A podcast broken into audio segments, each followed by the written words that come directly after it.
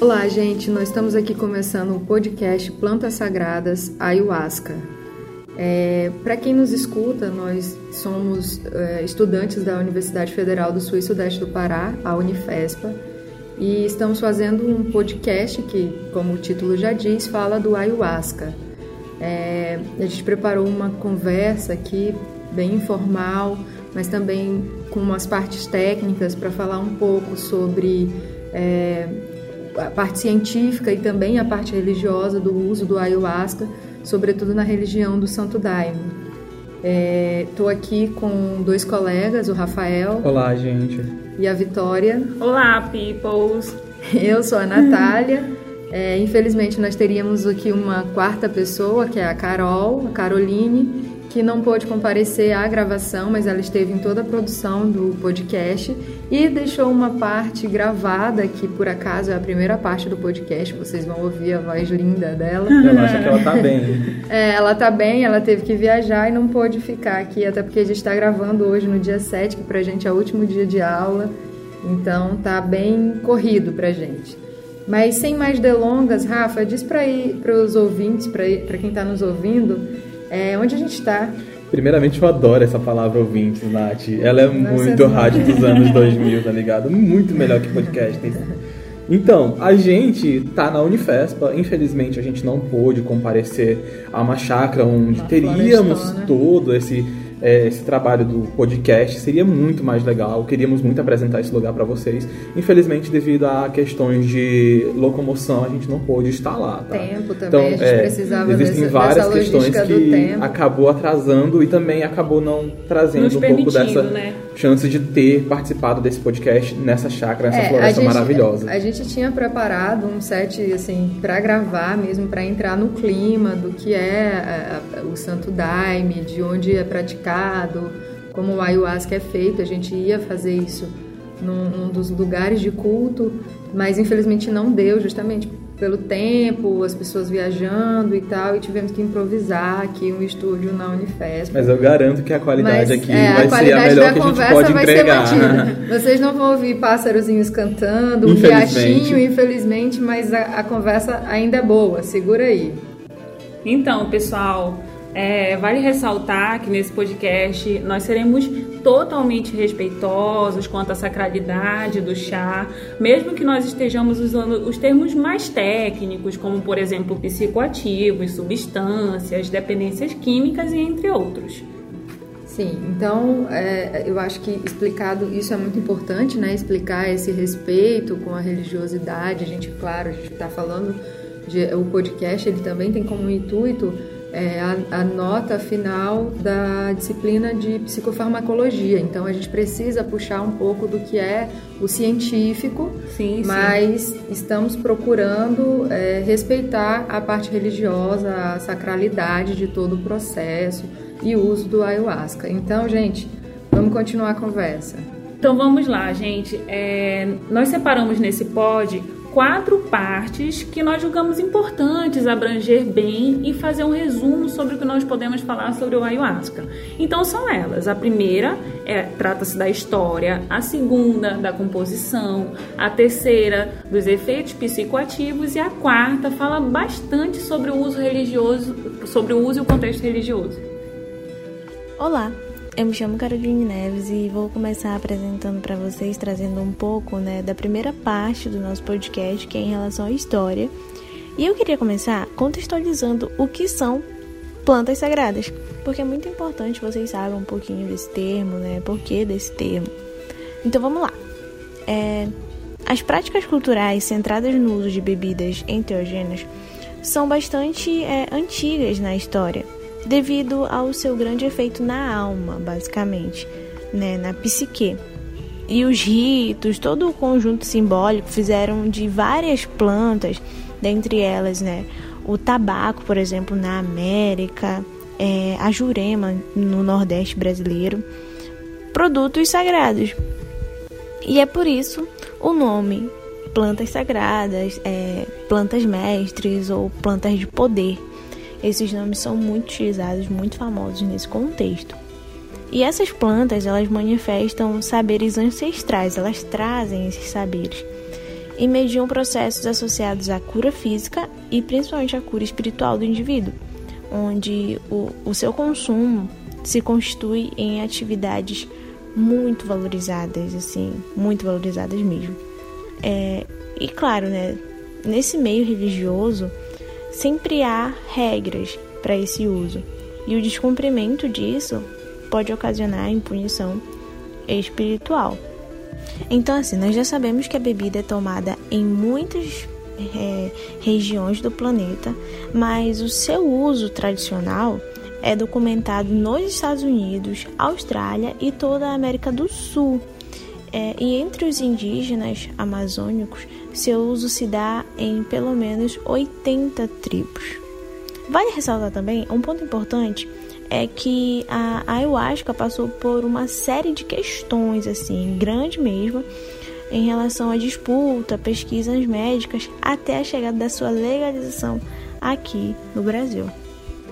E esse consumo religioso é o produto das fusões entre três campos: cristianismo, tradições indígenas amazônicas e religiões afro-brasileiras o que constitui um fenômeno singular em um mundo onde o preconceito, né, a perseguição, a repressão e a estigmatização das drogas atinge todos os fármacos psicoativos de forma generalizada.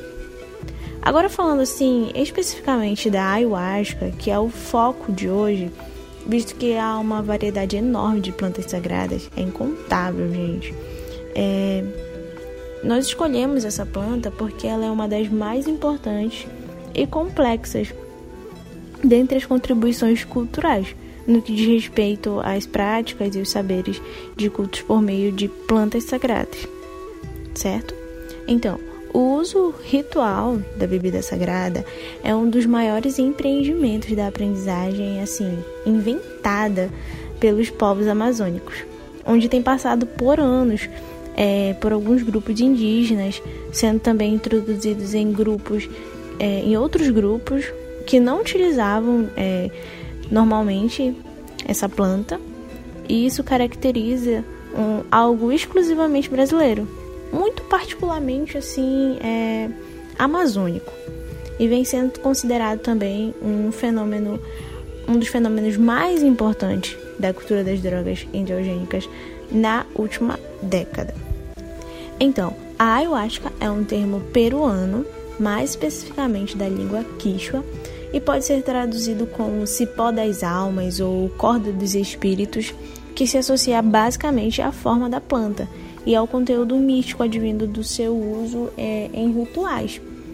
É, então, cipó e daime são denominações caboclas além de serem usadas por grupos indígenas, são também usados por populações mestiças na Amazônia e atualmente fora da floresta. Como eu disse, a ayahuasca vem sendo utilizada por outros grupos diferentes dos indígenas, né? Então é normal que ela saia desse âmbito das florestas. E de acordo com alguns historiadores, o uso dessa bebida pelos indígenas é de pelo menos 3.500 anos, podendo chegar até 8 mil anos. Então é assim, algo bem antigo.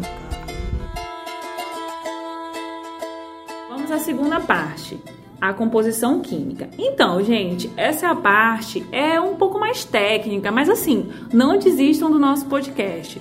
Nós vamos tentar deixar o mais simples possível. Então, vamos lá.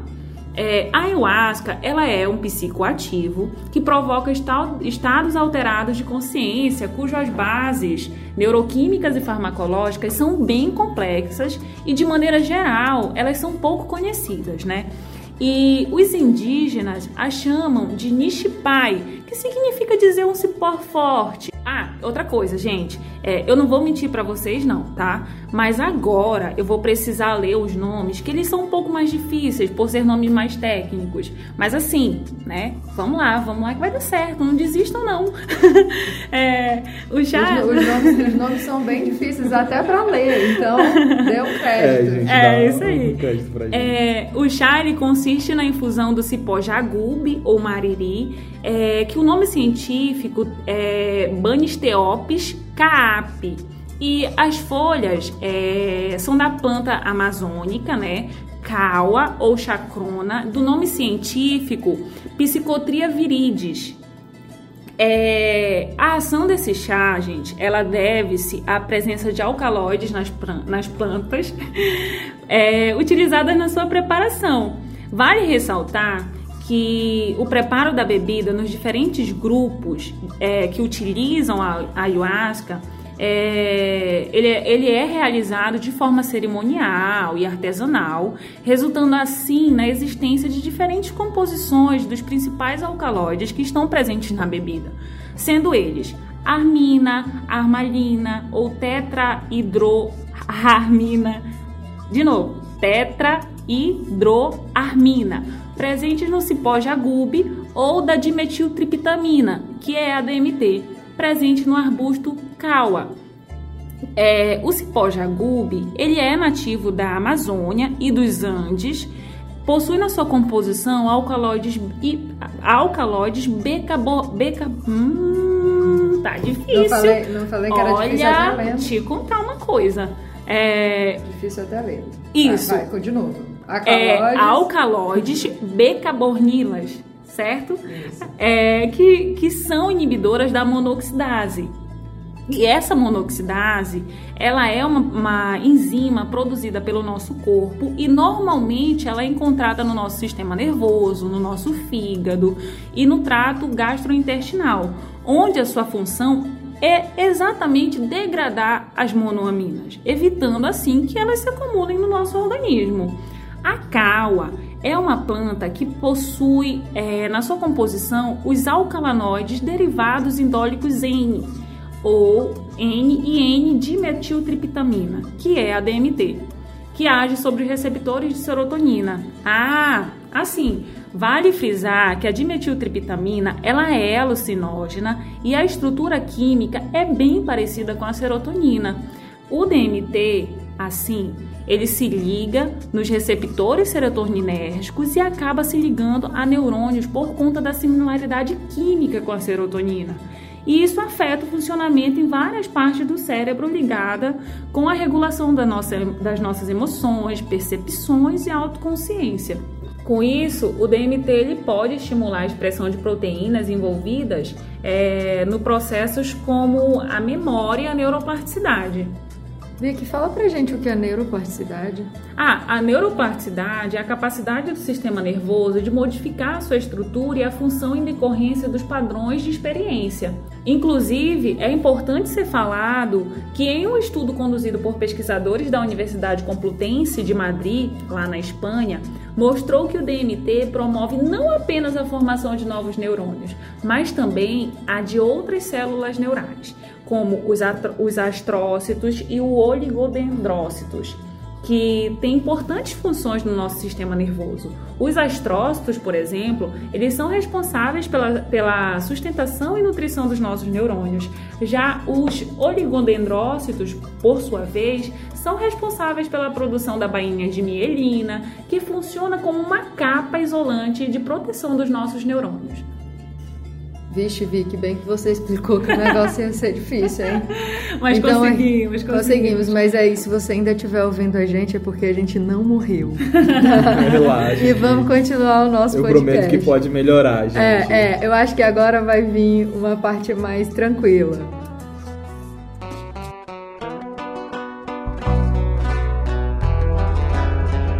Vamos para a terceira parte, falar sobre os efeitos, né? Para quem não lembra de mim, eu sou o Rafael. E eu acho que essa parte é a parte menos complicada, né? A parte mais difícil já passou. E agora nós vamos falar dos efeitos que o chá provoca nas pessoas. Mas ainda vou falar das substâncias, como a Vicky falou, que é para identificar o que causa o que. E é claro, né? Dentro dos conhecimentos científicos atuais. Bom, bora lá. O chá ele é produzido é, de dois ingredientes, o cipó mariri, que entre os seus componentes químicos contém os alcaloides armina, que é o HRM, e o armalina, também HRL, e que possuem a capacidade de inibir reversivelmente a enzima monoaminoxidase, a MAO, que é responsável por causar a síndrome serotoninérgica. E também né, nós temos a chacrona, que também é chamada de rainha pelo santo Daime, e possui o alcaloide DMT, né, sendo semelhante ao neurotransmissor serotonina 5-HT, que se liga a receptores, que age no sistema nervoso central, sendo a chacrona um dos mais potentes alucinógenos descritos é, por Eliese Micotes, que é no seu artigo Uma Arte Visionária e a Ayahuasca.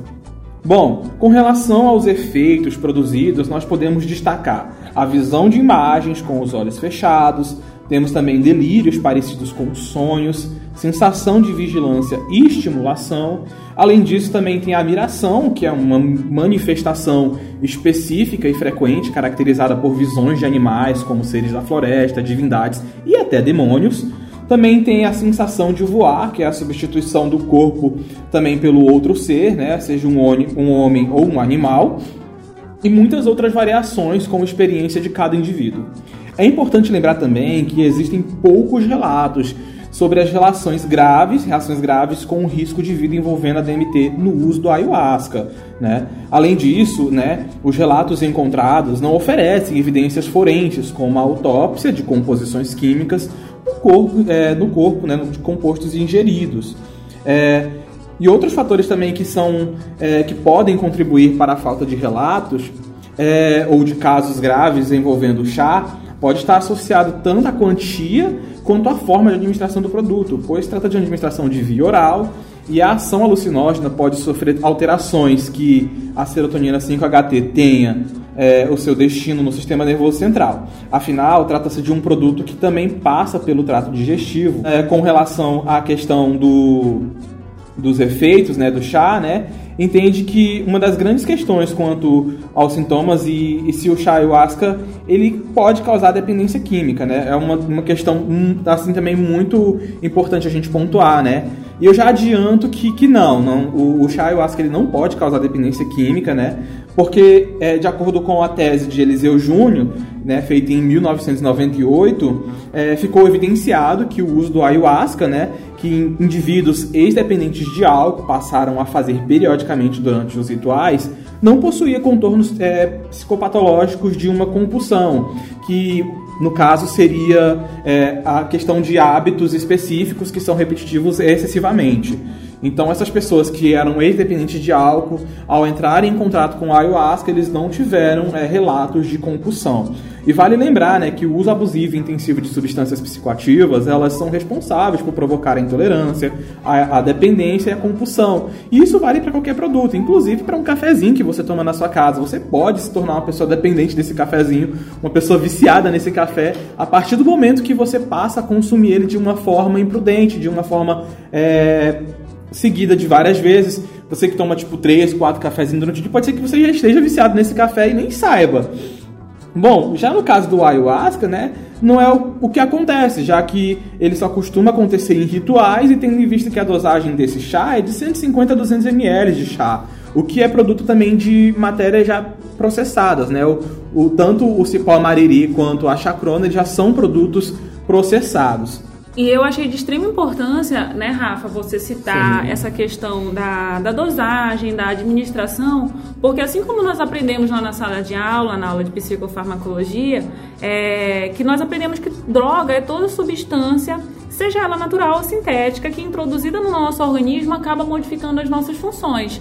E isso é muito importante você frisar exatamente por conta disso, porque é, a ayahuasca, né, ela, nós estamos tratando dela como uma droga religiosa, e aí nessa questão a gente sabe que ela tem alterações químicas no nosso organismo, como já deu para perceber na, minha, na questão da, da composição química e na questão da, do funcionamento dela no nosso organismo. Sim, é, vários produtos hoje em dia que são é, legalizados, a gente tem alterações químicas no nosso próprio organismo. Exatamente. O energético que você toma, o cafezinho, o cafezinho. Com relação específica à ayahuasca, é, mexe muito com o imaginário popular isso de ser um vício, né?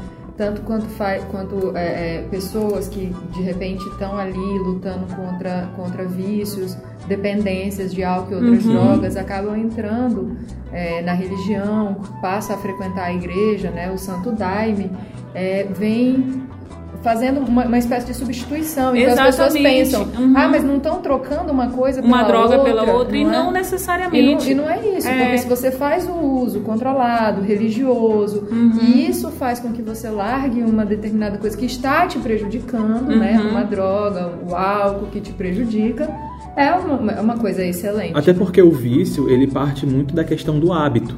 Uhum. Você pode ser viciado em fazer treino, você pode ser viciado em fazer flexão. É, eu conheço pessoas que elas estão no tempo e livre, elas estão fazendo flexão. Sim, então, questão... É muito mais do hábito do que do produto em si que você utiliza. Exatamente. E a grande questão de uma dependência química, ela vem do, do que essa dependência química causa, o quanto ela te desorganiza, é, o quanto ela é impede que você faça coisas normais da sua vida, como é. trabalhar, é, conseguir uhum. se conectar com outras pessoas, ser uma pessoa proativa. E, e, daí é que vem essa grande, essa, que é, é, uma espécie de preconceito de, de, Sim, da população parte geral. Muito do preconceito. Exatamente, exatamente. E é aí, quando a gente pensa no, no, no, no, ayahuasca, a gente está falando de um uso religioso que não é uma coisa que acontece sempre, todos os dias. Você não está tomando um chá de manhã, de tarde, de noite ele na verdade deve ser bem menos utilizado do que o próprio chazinho da tarde que você toma, aquele chazinho viciado, aquele chá doce que você toma sim, de tarde. Sim, até porque o ayahuasca ele tem toda uma questão ritualística, tudo, sim, né? Todo o processamento é, dele é muito difícil também de se produzir. É a, próxima, a próxima, parte do podcast, né, que a gente agora vai A gente falar, vai entrar nesse é, ponto, né? Nesse ponto. Então, gente, agora a gente vai para a quarta parte, o uso e contexto religioso. É, agora realmente chegou a parte mais legal do podcast. é, é a parte que mexe mais com o imaginário, né? Que as pessoas querem saber como se dá o uso e o contexto religioso. É, em primeiro lugar, a gente não vai mais falar aqui em alucinações. Ah, o que é chamado cientificamente de alucinação, na religião é chamado de miração. E também não vamos falar de alucinógenos. Ah, o uso o, o que seria o alucinógenos na religião é chamado de enteógenos. É, como já foi dito anteriormente, o, o ayahuasca é usado em diversas culturas. Tem, por isso, diversos significados religiosos distintos, de acordo com a região que ele está que ele tá sendo usado e com a religião também. É, aqui, os, os lugares a religião mais comum nas partes da Amazônia é o Santo Daime, é uma doutrina religiosa chamada Santo Daime, que está presente na grande parte da Amazônia, Amazônia Central e, e no estado do Pará. E o Daime, para o chá estar pronto, para o ayahuasca estar pronto, ele passa por um processo ritualístico chamado feitio, que é, uma é a produção artesanal e religiosa do ayahuasca que é considerado o grande trabalho da doutrina. O feitio ele obedece um rigoroso ritual religioso, é, sempre com muito respeito, existe a união dos membros da igreja dentro do templo, durante a busca das folhas. É, todo esse, tudo isso que está envolvido o feitio do daime é um processo, são momentos cruciais e altamente religioso. É mantido sempre silêncio, é, ou então canta-se hinos enquanto o chá está sendo feito, como se eles estivessem mesmo recebendo uma divindade.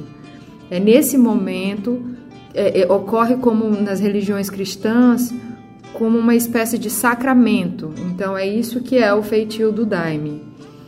E o Alex Polari, que é um poeta famoso e era um líder espiritual, ele diz, ele diz a seguinte frase: O dia do feitio do Daime se constitui talvez no ritual mais impo importante e festivo da Irmandade, quando praticamente todos são mobilizados para a realização da bebida sacramental que será consumida ritualmente por ocasião das festas do calendário, das concentrações e das curas.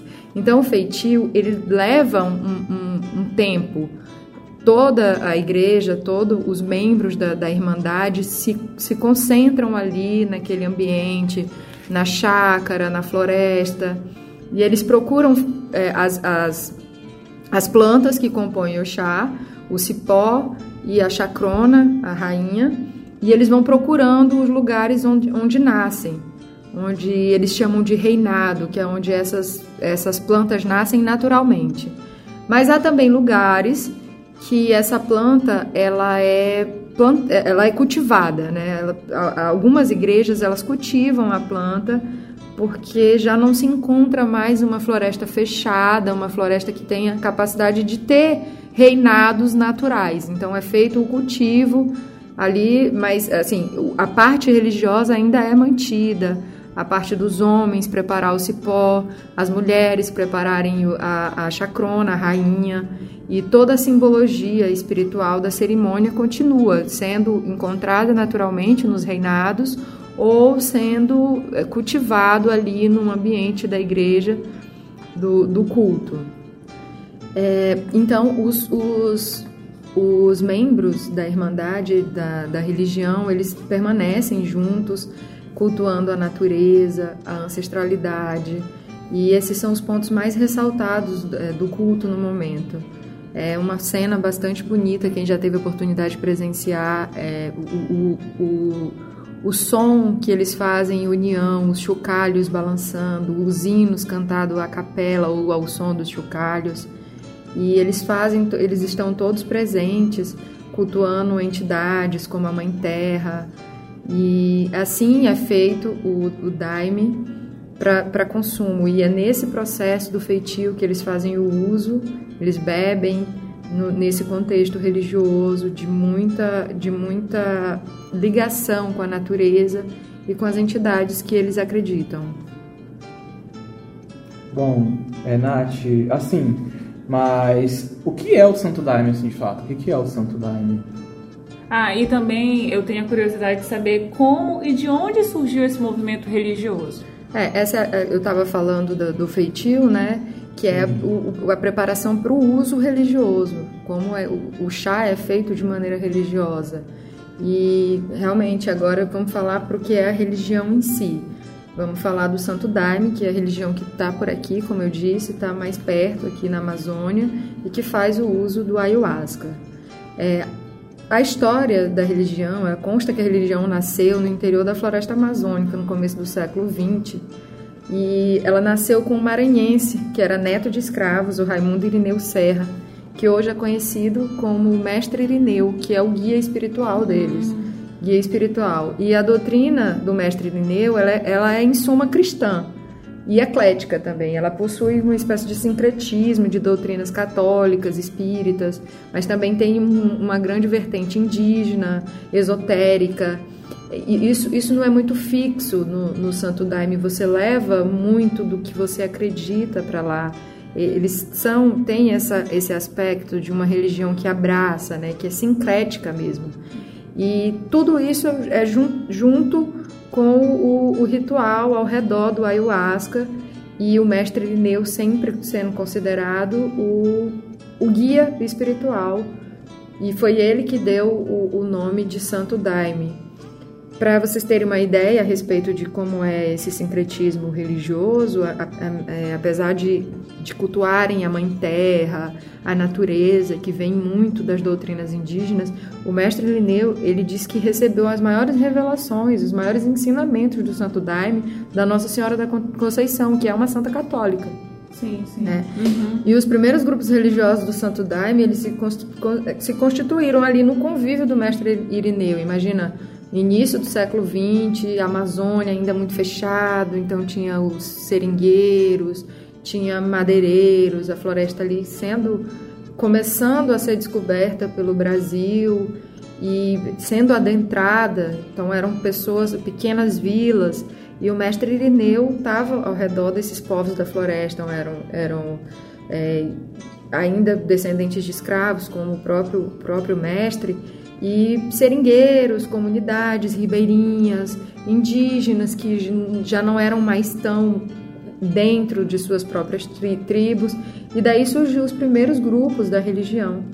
E depois ela foi se difundindo da, da o Santo Daime, que é essa essa essa religião amazônica, ela foi se difundindo para todo o norte do país. Hoje a gente vê em vários lugares, vários lugares da Amazônia, vários lugares do Brasil, mas esse, essa vertente do mestre Irineu, ela é muito aqui do norte, da Amazônia. Entendi.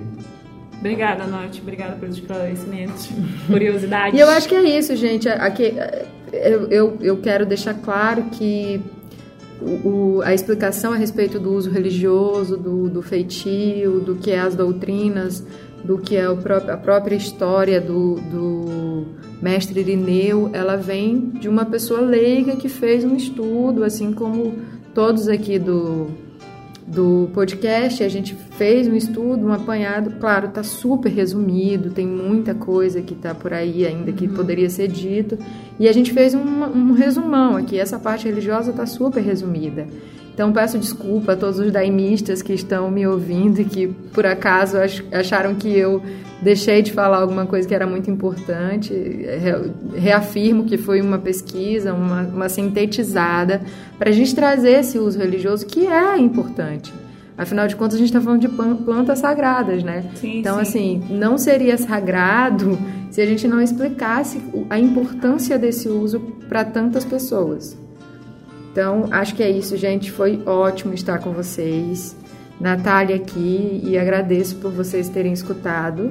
E os meus colegas também, obrigado. Muito obrigado por participarem desse, desse momento com a gente de conhecimento a respeito dessa religião, a respeito dessa cultura que se perpetua por anos, né, por, por, por muitas décadas. E é importante a gente ter conhecimento a respeito disso porque parte muito mais da nossa janela, da nossa porta, do que a gente acredita, né? Além disso, eu queria agradecer a todos por estar é, participando desse podcast. É, estamos chegando ao final desse podcast, né? É, e eu gostaria de agradecer a todos que estiveram com a gente. É, e eu faço a Vitória falando aqui, eu faço da palavra dos meus colegas a minha palavra. É, eu achei de extrema importância nós tratarmos desse assunto, até porque é um assunto que nos fez sair bastante da nossa bolha, é, nos faz desconstruir muita coisa que é necessário. E, e, é isso. Muito obrigado pela atenção de todos, pela, pelo incentivo, pela, pelo direcionamento e do professor Caio, que eu acho que é de extrema importância para a nossa disciplina, para o nosso conhecimento. É e é isso, gente. Beijo, Beijão. gente. Obrigada. Beijo. Tchau. Tchau.